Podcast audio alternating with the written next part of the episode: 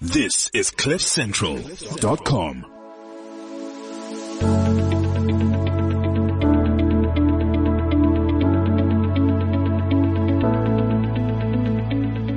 Welcome to the Understanding Cancer podcast, a series of key conversations that bring together all you need to know about cancer, empowering you with information and knowledge. This 10 podcast series is brought to you by Discovery. My name is Sonia Booth. Each week we chat to some of the country's foremost experts in the fields of health and wellness for cancer prevention, as well as in cancer treatment. We are bringing you fascinating insights relevant to every person out there. Our fourth episode focuses on cancers that affect children. Today with us on the line from Limpopo is pediatric oncologist Dr. Buchilo Nechiduni. I am also joined in studio by Professor Janet Poole, who heads the Pediatric Hematology Oncology Unit at the Charlotte Maxeke Johannesburg Academic Hospital. Audrey Ludick, an educational expert who is currently Program Development Manager at CHOC, the Childhood Cancer Foundation of South Africa and Karen Bain, mother of two young daughters, Jessica and Georgia, who were both diagnosed with cancer. Ladies, welcome. Thank you. Thank you. Thank you. Thank you. This theme is very close to home for me. A school friend of my son's, a 14 year old boy who was very recently diagnosed with cancer. He is in fact a patient of yours, Professor Poole. I was at first very unsure how to approach his mum, who is a very good friend of mine. I mean, to see if she was okay if her son was okay and what could I do to help? In engaging with her, I soon realized how key it is to be just there to listen when someone is in this situation. She was, of course, very emotional and um, overwhelmed, but she handled it with such strength as they went on. And I know you understand what it's like for a mum better than anyone else in the room, Karen. You have faced what few parents can imagine going through. Two daughters diagnosed with cancer. Losing Jessica to cancer must have been devastating.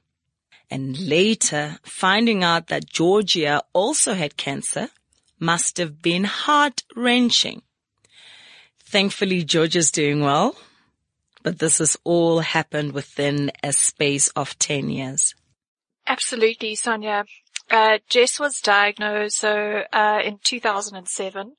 Um, Jess Jess's cancer was called neuroblastoma. Is called neuroblastoma, um, and that's actually one of the cancers that doesn't. It's stage four. Hers was uh, neuroblastoma stage four, and it's one of those that doesn't have a great prognosis. Um, Jess was 10 months at the time.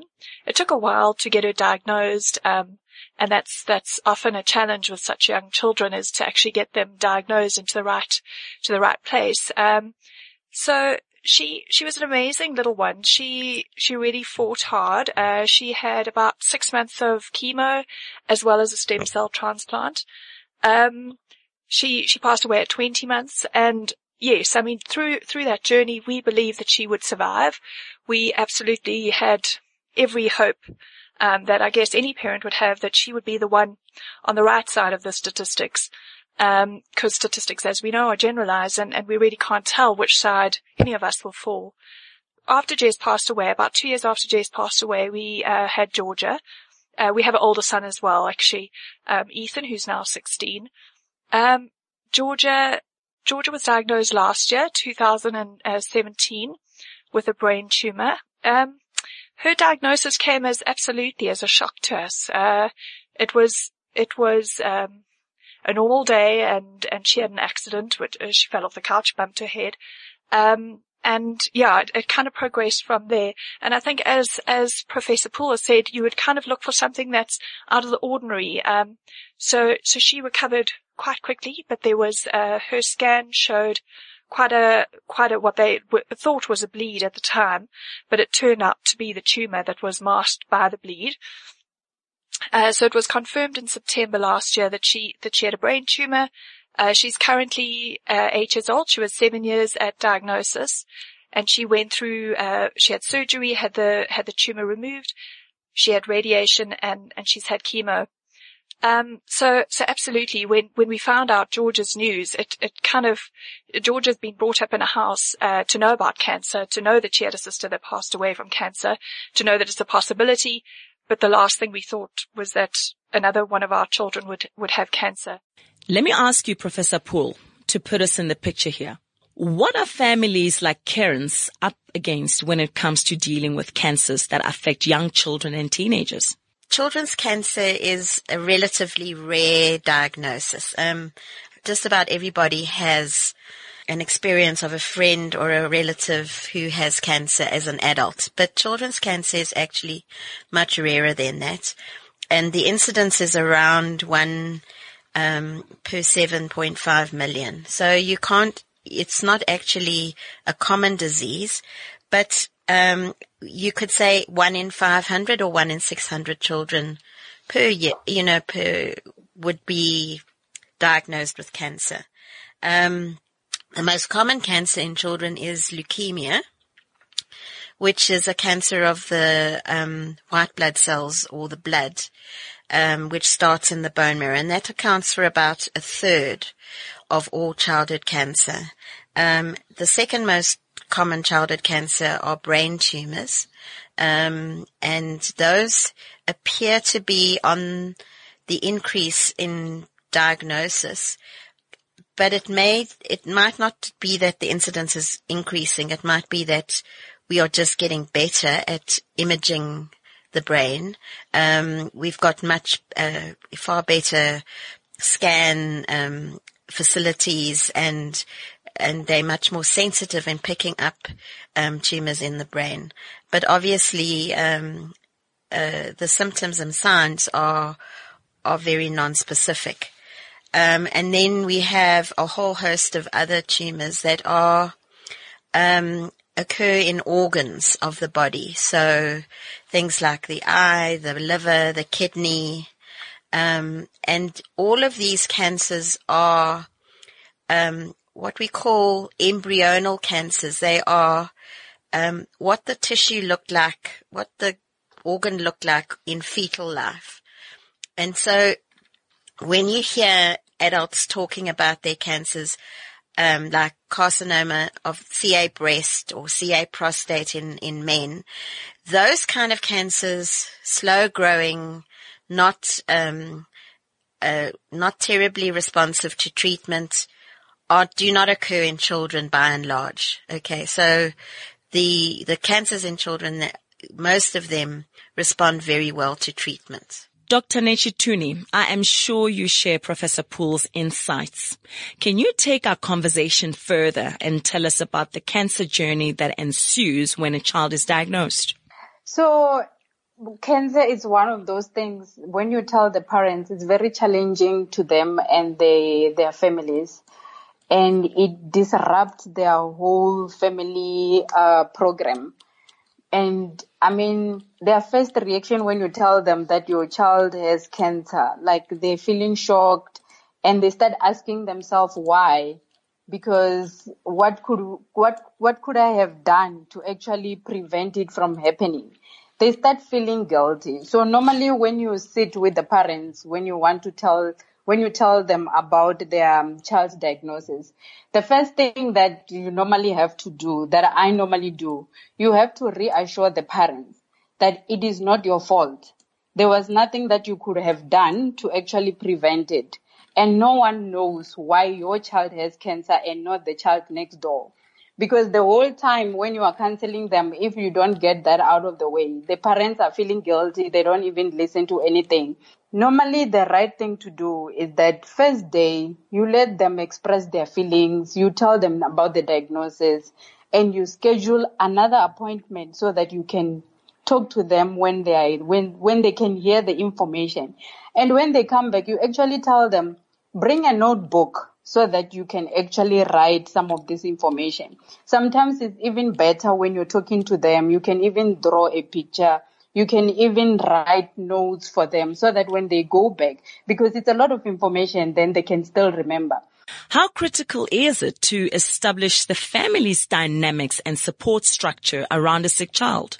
During that counseling session or during that uh, first time session when you're telling them about the cancer, it's also important to establish the child support structure. Cause going way forward, like if it's one parent, they're not gonna cope on their own. If the time you were telling the diagnosis was just the mother there, you actually want to know, are they married? Are they like, is the husband supportive? Do they have any parents, any relatives who are gonna be there? because it's important because along the way they're going to get tired. And at the same time, you, cause you have to explain to them about the diagnosis. You need to tell them about the treatment. You need to tell them about the side effects. And the important thing during that um, journey, one thing that I realized was that parents always want to know about the school for their kids. Like that's the most important part that you, during that first time journey, you need to tell them, you need to address about the school for their, for their child because they might not listen to the whole conversation and at the end of your explanation, they want to know what about the school? What should we do about the school? So those are the things that you actually need to, to address in the beginning when you sit down with them. You need to sit and plan how the way forward. Because for an example, you find that the mother is the only breadwinner. And if the child is affected with cancer, for an example, if the child has leukemia, they're going to be at the hospital multiple times. It means they might not even be able to actually uh, go and work because the whole time they're going to be at the hospital. So those are the important things that you actually have to address in the beginning because it's like most of the people end up losing their jobs. If they don't lose their jobs, if there's no good support, if they had a partner, they end up losing their partner. So it's actually that journey where it can either, if it's a couple, it can br- either bring them, like it can strengthen them and they, they, they endure it together or it can break them. So those are like some of the things that they actually go through when when you, the minute the child is diagnosed, the treatment and the way forward. You must make sure that the parents are on board or whoever the caregiver, they understand everything because it's a long journey. It's not something that happened now and then that's it. How important is emotional support for the family? Along the way, you need to continue with the counseling. You need to find out whether does the mom needs support? Does the child needs counseling? Unfortunately with us, especially what I see here in, in Limpopo, like with us black people, we don't want to talk. Like we just feel like if you refer me to a psychologist, how is the psychologist gonna help me? What is the psychologist gonna actually say to me that is gonna help? So you have to help them talk about their feelings, their emotions. Normally when you counsel someone and they can actually talk about their feelings, I get excited. But the one that keeps it in, it's a problem because that's where some of them, especially if they're not educated enough, then they don't come back. At the same time, during this journey, you need to also identify if it's a small child, like how do you help the parents to handle the child? What do you tell the child? How do you prepare the child that you're going to be coming to the hospital every day? You're going to be getting this treatment all the time. Most of the time what parents do, they actually don't want to tell the kids what's wrong with them. They actually want to hide the information and they forget that the kids are very observant. They're coming to the hospital every day. Somehow they will ask, you need to be honest with the child. I know it's hard and you want to protect the child, but you need to sit down with the child and say, okay, find words. There are many, like even CHOC write very nice books of how to actually sit down with your child and uh, like tell, break the bad news to the child, tell your child, like you can either use to say, like if it's a bigger child, you can actually tell the child that you actually have cancer and it's not your fault because sometimes you realize that the same emotions that you are going through, they are also going through the same emotions. So if you don't address them, that's why some of them end up being depressed and you're wondering. and kids cope better if you actually tell them in the long run like if they know what's happening, they're already ready. Okay, today is my chemo day. Today I need to do one, two, three. But if they're in the dark, they're also like in fear. They're also rebellious because they don't understand what is happening. So it's always important that it's not only the doctors who need to talk to the parents, but the parents also need to make sure that the kids understand their illness because they cope better when they understand what is happening. Karen, I'm sure that what Dr. Nechutuni has just said about how difficult it is to explain cancer to a child resonates strongly with you. I really appreciate what the doctor has just said because absolutely being open and honest with your children is the most important thing. Um, even though we seem to be expert parents at, at children with cancer, funny enough, um, my husband and I first told Georgia she had an alien in her brain and the doctor was taking it out and flushing it down the toilet, which is probably the worst mistake you can make. we, we obviously corrected that and, and told her the truth so she understood it. Um, but you kind of want to protect them from, from the reality. Um, but, but you actually do them a dis- disservice and you do yourself a disservice in the long run because they need to know the truth. Um, and, and obviously it's age appropriate. So depending on the age of the child, um, you've got to bear that in mind. Um, but being open and, and loving your child, being with them, being there, knowing that you, they know, you are their rock. Uh, you are the person that they need, uh, with, with them all the time. We're very lucky. We've got a fantastic support system with grannies and grandpas, um, uncles, etc. around. They really still want their mum and dad, um, no matter the age. Uh, that's the one person where they can truly be themselves. Um, so to have a to have a positive and and fun relationship with them during this time is also important. Uh, during Jess's time, I was very lucky to to be with a number of mums in hospital, and as the situation is, you make you have to make the best of it. It's it's a terrible place to be spending time, and and one of them particularly had an amazing sense of humor. So we spent a lot of time laughing and really making jokes about things that if any other person had to hear them would think it was completely inappropriate, but it's, it's a coping mechanism and you do what you can and, and laughter truly can be the best medicine when, when there are no other answers. There are no, no clear answers as to why you're the one sitting here and why your child's the one in the bed. Um, but when you get to the other side of it, you've got to the other side of it a little bit brighter and a little bit more positive than you, than you started off. Was your relationship with the doctors and nurses who were treating your daughters key to your outlook? Having a positive relationship with the doctors and nurses is important. Um, the doctors, as as they've said, to to give parents this news is is the worst thing for them. Um, it's not something that they. I think they're all the most amazing people because to do this day in day out must be must be really awful sometimes. Um, but but knowing that it's it's not their fault. This is a situation that's completely outside of anyone's control. Um, but working with them and asking questions and and working together on it and, and especially the nurses. The nurses work long hours. Um, sometimes, you know, you, you get frustrated when you're in hospital and things aren't as you would like them to be. You're not in your own home environment, but again, um, being positive and being good with the nurses also, I think helped us in the long run have the best experience that we could have given the situation. So I think that's also important. I'm watching you. You are filled with so much positivity and optimism. W- one of the things that I've been wanting to ask you, and only if you are comfortable to answer, is how did that affect your family dynamics? How did it affect your marriage? I don't think I can handle even five percent of what you went through. No, absolutely. I mean, it, it, it's a huge challenge.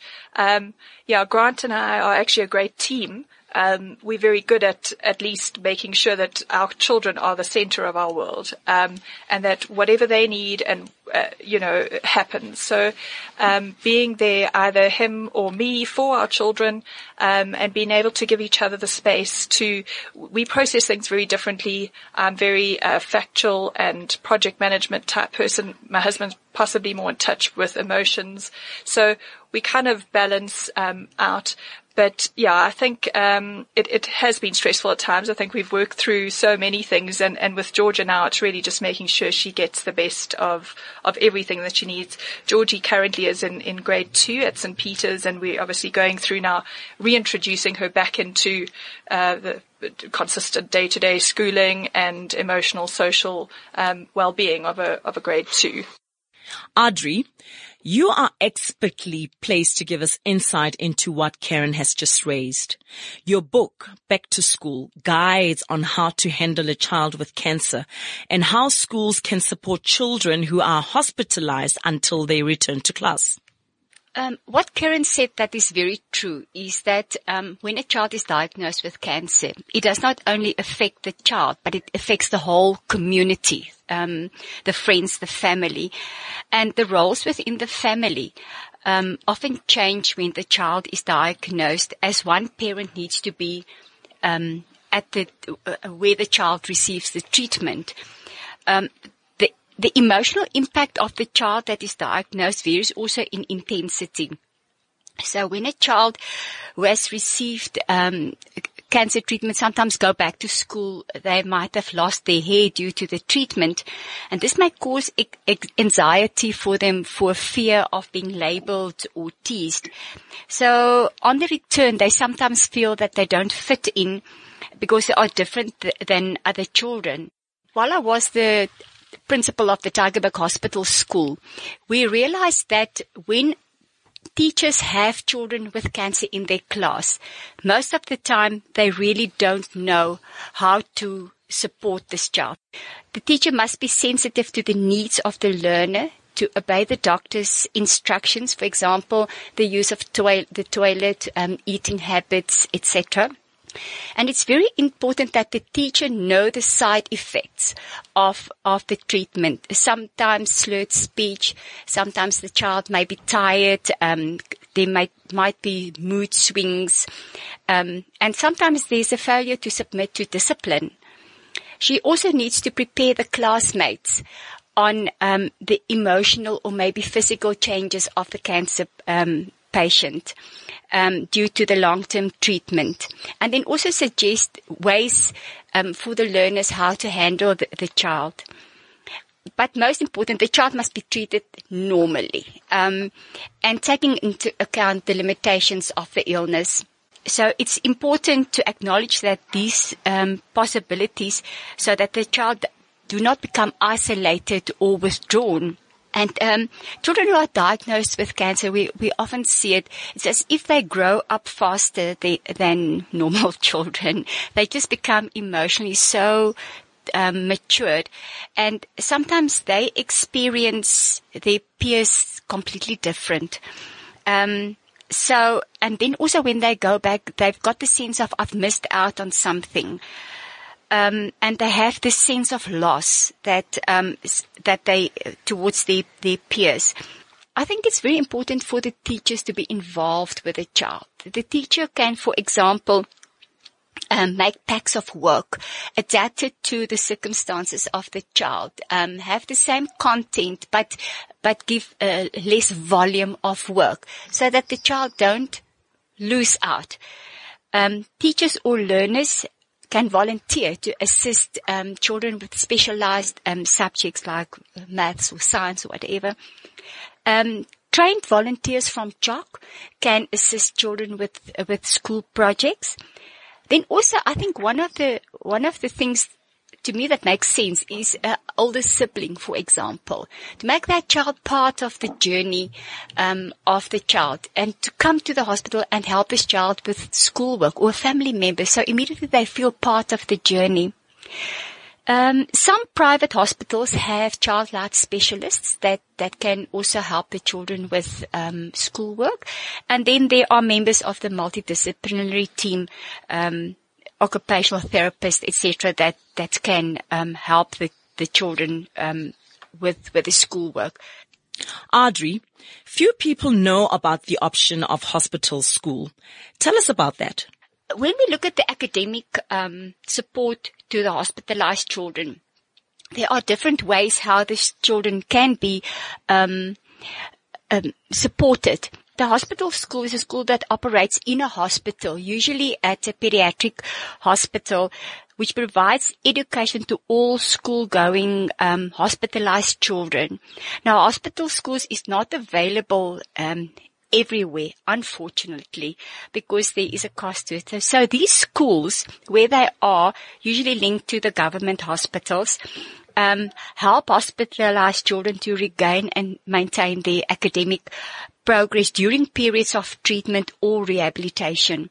And these schools are accredited and run by the local public school system, funded by the state, and uh, mostly based on the same curriculum and testing mandate um, that uh, that is um, prescribed by the state.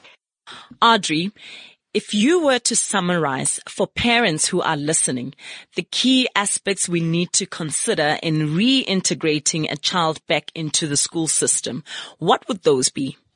There's three important aspects to be considered.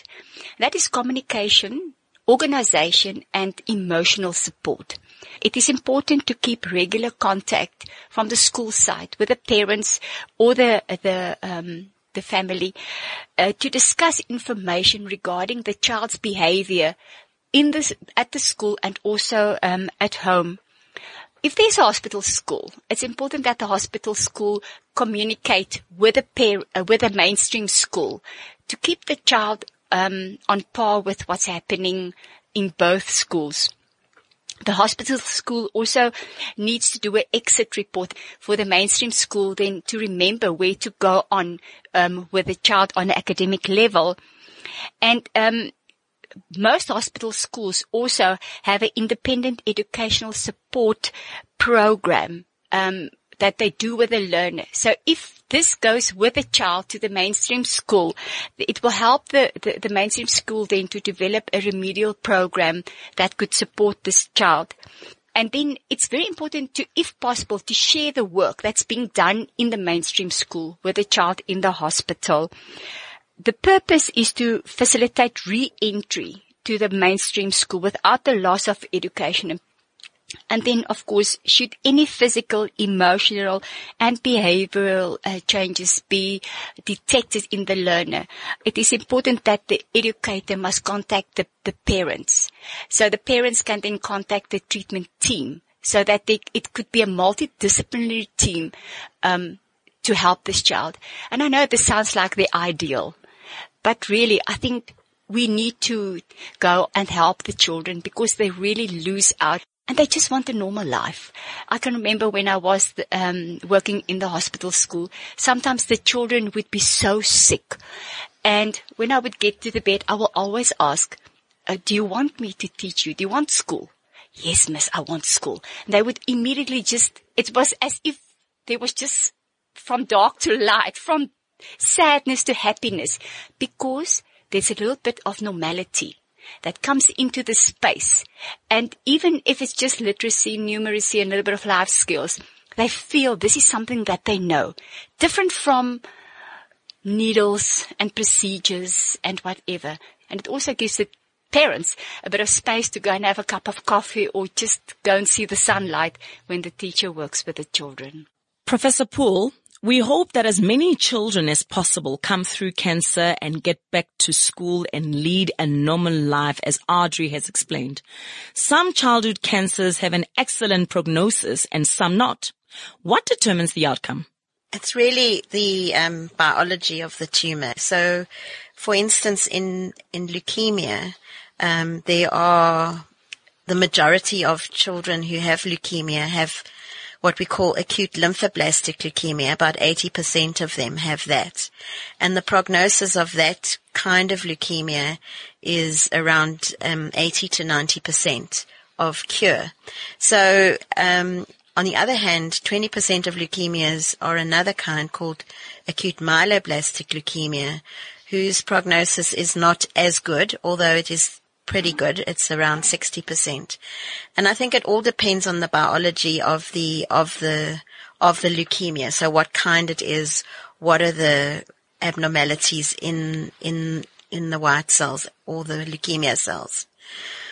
Um, when it comes to solid tumors or, or, or lumps somewhere, the, the prognosis depends on what it is but also the stage of the tumor. So leukemia doesn't have a stage. It's either there or it's not there. Um, but the, the solid tumors do. So for instance, if you have a tumor in the kidney, which we call a Wilms tumor, um, that has a really good prognosis. Um, but um, requires a, a combination of treatment. However, when it's a stage four, which means it's spread elsewhere in the body, then um, then the prognosis is not so good. Um, we have other tumors like bone tumors, whose prognosis also depends on the stage, and um, if they do really well and come, and come early, then then it's then the prognosis is really good. But if if they come late and the tumor's already spread, or it's very large, or um, has has has involved a lot of of of bone and everything, then then the prognosis is not as good. So when we when we talk about children coming as soon as possible um, to get uh, um, treatment, okay, or to be diagnosed, then we have to de- determine what the the stage is and um, whether they will do well or not. So there's a there's a there's a there's a difference between the different kinds of tumor and there's also a difference with stage of tumors. Professor Poole, to take what you're saying further, to what extent are childhood cancers linked to genetic factors? That kind of um, scenario in childhood cancer is actually quite rare, and it's it's it's really less than five percent of all childhood di- cancer diagnoses. So the most common, um, the most common one that we know about is the retinoblastoma gene, and um, it's that is um, can be handed down from from a parent to a child, and it's one parent that has the gene, and um, and it and it goes through to the children, and they get diagnosed quite early and they often have um, cancer in both eyes. We had a family where I had treated the um, the mom when she was a little girl with retinoblastoma, and it it was an, quite a long time ago, and so we didn't have the sophisticated treatments that we have nowadays. So she had to have um, she had her eye removed and um, and she also had radiation, and she was actually blind in the other eye as well, and she survived, and um, she got married and had twins, and they were. Um, they were, she actually told her doctor that she had had cancer of the eye and he said not to worry and then she noticed that there were white spots in her twins' eyes and both of them had it. Uh, retinoblastoma. Okay, so they were both identical twins. So luckily she picked it up early and the children were treated and they both um, survived with eyesight and eyes intact. But she was a very positive person and um, the twins are now very um, have grown up and are are are are quite um, a bit older, but they will also have the problem that they could pass the gene on to their children. So there's there's very little um, in cancer that we know about familial cancers. There is a, a familial cancer syndrome, um, which in which um, there is a gen- genetic defect, but it's not an obvious carrier. And the families um, develop uh, different cancers. So you can, so for instance, the if you have a breast cancer in the mom or a female relative at a very early age, um, and sometimes their children will have leukemia and some other cancers, that can be a familial cancer syndrome. And then those children, when they get treated for their cancer, are at a very high risk for developing another cancer later on. But that's a very, very, it's very, very rare. It's only, it's really under 5% of all childhood cancers. So there are, um, there are familiar, what we call familial cancer syndromes, but the actual gene that we, we don't really know what it is. One that we do know about is the retinoblastoma. For adults, we do screening tests for breast or prostate cancers and more. Let me ask you, Dr. Netshituni, are there any screening tests for childhood cancers that parents need to be made aware of? So unfortunately, unlike adults, in children, we don't have any specific uh, screening test that we can actually say, uh, go do full blood count or do a brain scan every three months. Uh, but what we normally do, we actually um, promote the early warning signs. The one cancer that um, you can actually ask the parents to go uh, for screening is if there's a family history of cancer of the eyes, which we call retinoblastoma, because that could also be genetic. So when they have a child, you actually ask them to go check and to make sure that the child does not have retinoblastoma. But otherwise, there is no specific screening test that we can do. So the other thing that you can do is when you have uh, kids that are at risk of having cancer, when they are born, you actually uh, educate the parents and make sure that they they understand. Like for an example, let's say a child that is born with Down syndrome we know that they are at risk of um, having leukemia, for an example. So when that child is born, you actually make sure that they know that if the child starts bruising easily and not getting better and they don't understand why, or if the child has fever that is not responding to anything, or if the child complains of bone pains, they must actually take the child to the hospital because there's an increased chance that that child, specific child, has um, leukemia just because the child has Down syndrome, which put the child also at risk of uh, of, of leukemia.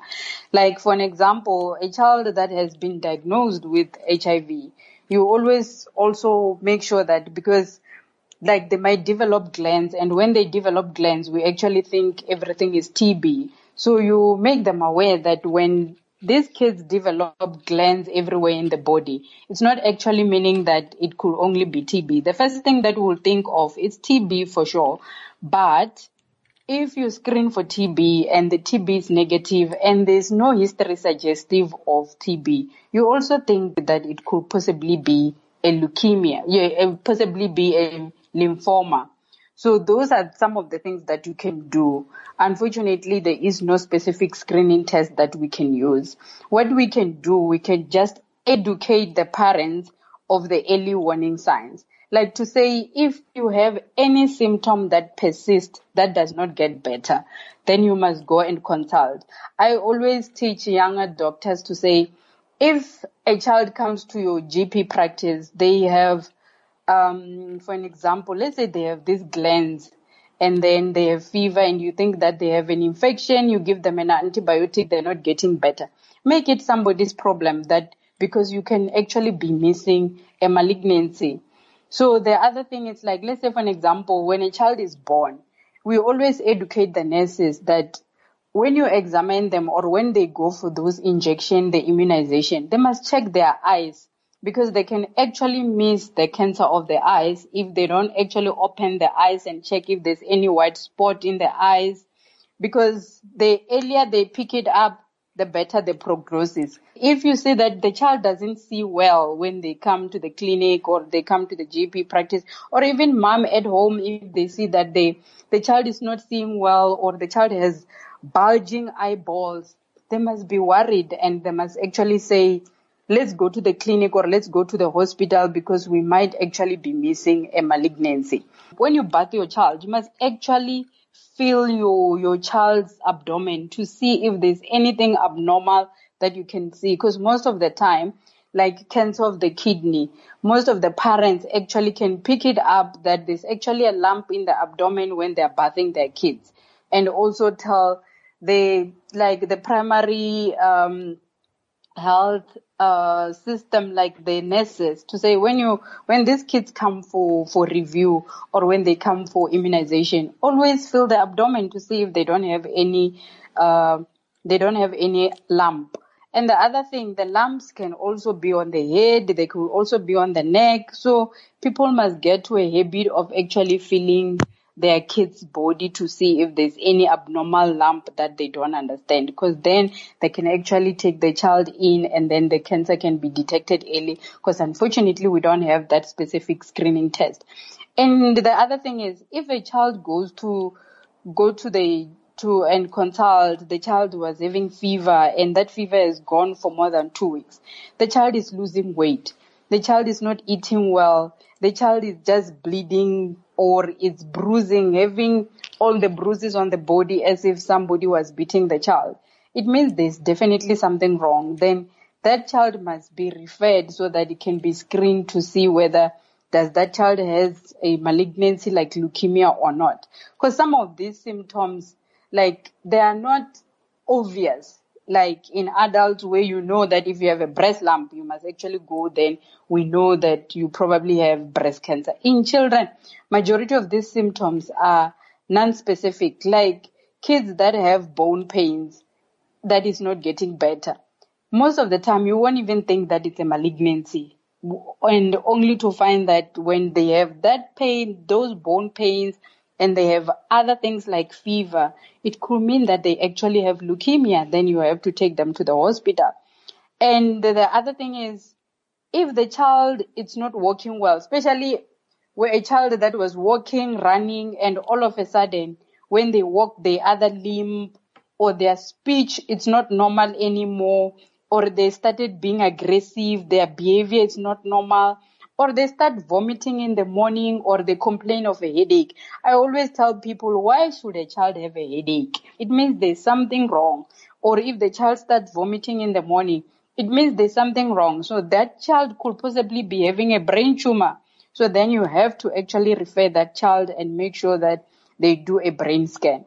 So we don't have screening uh, screening tool, but we have those early warning signs that we can actually go around and educating people so that they can actually send these kids early because the problem is majority of them are not diagnosed early they're diagnosed late and unfortunately when they're diagnosed late there's nothing one can do because the cancer is already spread it's always better they the, the, the survival rate is better when you detect early than when you detect it late. Thank you, Dr. Netshituni. I am sure that parents listening to us will heed your information. Karen, you two are doing all you can to raise awareness on all elements of childhood cancer through the CHOC cows. Tell us more about that. The best way to describe the cows is it's really a happy accident. So uh, the year that Jess passed away, so that's uh, 2008, um, I decided to to raise funds for CHOC, uh, the Childhood Cancer Foundation of South Africa. Uh, they played a significant role for us, certainly in the last few months of Jess's life, uh, really around the palliative care, the quality of life uh, section that we didn't really, obviously, no parent really understands how to, to deal with that. We were so grateful for our support system and everything that we had, but that there are many parents out there, and many families that don't have the same as us, and, and that's really where CHOC um, steps in. Grant and I decided to fundraise, um, and rather 94.7. So, well, sorry, 947. Um, so we, for a number of years, had been kind of deciding to do it and then bailing out at the last minute. And, and this was the year we decided, you know, life needs to now move forward. Um, so we got a group of friends together and, and a lot of those guys are serious athletes and for them doing the 947 was not, not much of a challenge. So, so what we decided to do was dress up in cow suits. Um, joined to that, we had an ice cream bike. And, and we got going and, and the fundraising really took off. It, it was amazing what was possible. So this was before the time of Ride for a Purpose and, and certainly when there are as many charities as there are now doing the cycle races and the marathons. Um, so we, we got going that first year and it really just took off from there. And year after year, we've had more and more people returning to do the 947. We um, swim the Midmar now. We've uh, this year, first time ever done comrades, um, had up to 200 runners running in Cowprint. Um, we we speak to people all the time in terms of doing new events. We've got people climbing Kilimanjaro and walking all over the, the world uh, for for childhood cancer, and really our our ethos is about having fun. the COWS provide funds through to CHOC so that CHOC can continue with their good work. So, so at the beginning of the year, we sit with CHOC and we agree on the, the priorities that they have and the projects that are important to them. And, and that's what we turn to, to our donors and say, this year, this is what you are doing. You are supporting the psychosocial workers. You're paying their salaries. Those people that speak to every single child, um, that help the families. That's just an example of one of the projects. Um, but we make sure that it makes a difference to, to the children affected with cancer. Karen, that's really remarkable. And we wish the cows all the best with supporting CHOC, a remarkable resource for supporting children affected by cancer and their families. Dr. Netshituni, which are your go-to resources, those that you would recommend for parents for additional information and support? One of the foundations that support us is uh, the Childhood Cancer Foundation, the CHOC Foundation. So I think nationally they are very committed to support the parents. Um, in all hospitals, I think they are there. And the other foundations that are there that actually support the different hospitals or different children that has cancer, it's cancer. Though cancer is both adults and um, and children, but they are there also to support. And they are most of the time they are available in the in the center where the child is diagnosed. They normally somewhere there, and then the doctors or the social workers work hand in hand with them. And the other foundation that actually um, are there and helpful is Reach for a Dream, for example.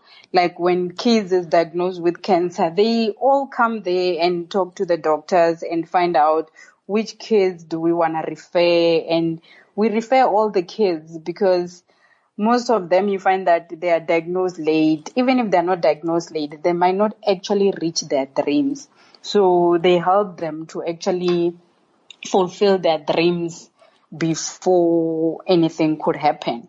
So those are some of the of the foundations. There are many many other foundations that can help with a lot of uh, lot of things like um, uh, with awareness, with um, because you find that sometimes you struggle with transport monies for patients that come from far. So there are foundations that helps that. And the other things, there are also websites that we tell the parents to, because when a child is diagnosed with cancer, you find that there's so many, they go and Google, and when you Google, you're definitely going to find a lot of information, and that information, some of them are not reliable.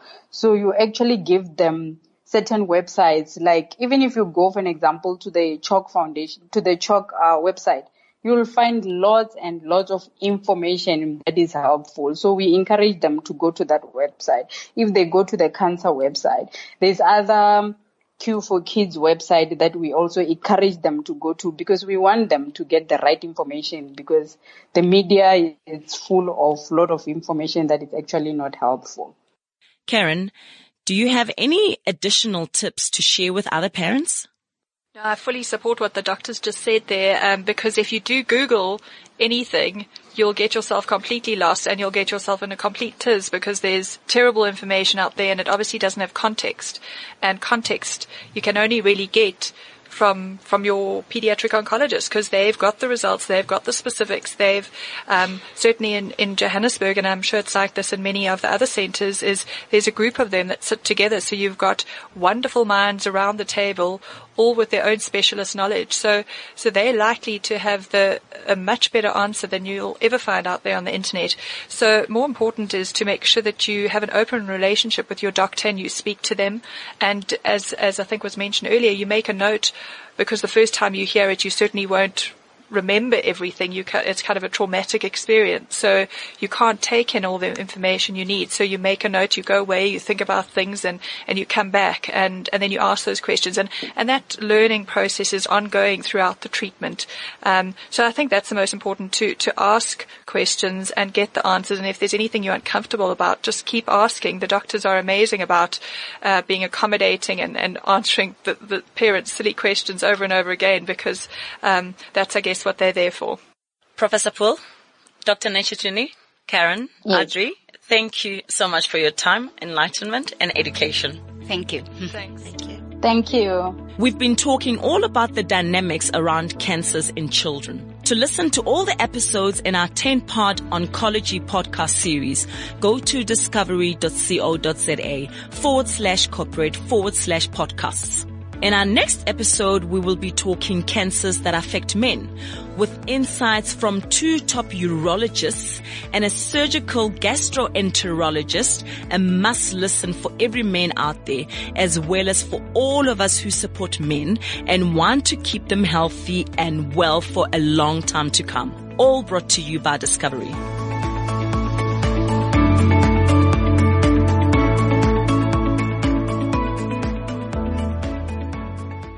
This is CliffCentral.com.